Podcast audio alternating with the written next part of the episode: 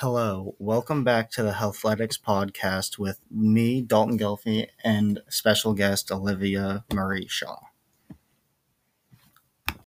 Today we're going to talk about how food reacts inside of the body. First off, how the body reacts to having a healthy diet. A balanced low fat diet with ample sources of vitamin B6, B12, and folate will help protect the nervous system.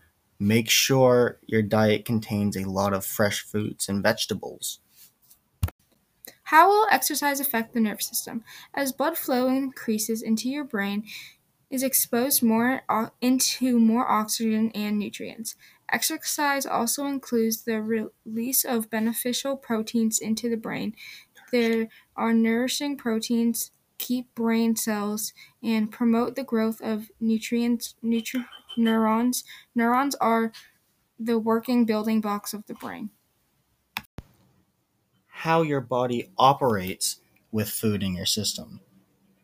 As food passes through the GI tract, it mixes with dige- digestive juices, causing large molecules of food to break down into smaller molecules. The body then absorbs these smaller molecules through the walls of the small intestine into the bloodstream, which delivers them to the rest of the body. And now, a question for the audience at home How do you think your body would react to having a healthy or non healthy diet? Well, thank you for tuning in, and we'll catch you on the next one.